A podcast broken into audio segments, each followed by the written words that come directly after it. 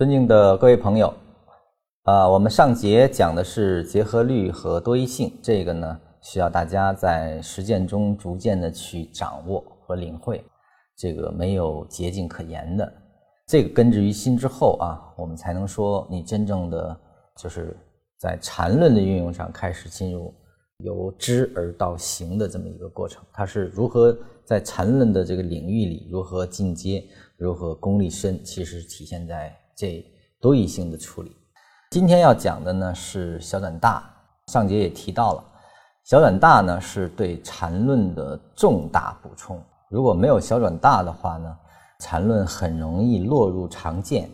禅论的结构啊，禅论的这些所有的用法，很容易落入常见，可能会受它的害了。反倒，所以说小转大是对禅论完整性的重大补充。那我们说一下什么是小转大。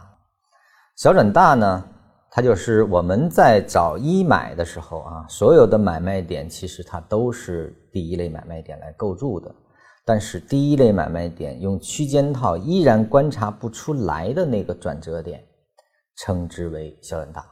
它是区间套在观察走势中不能被把握的一类情况，通称为小转大。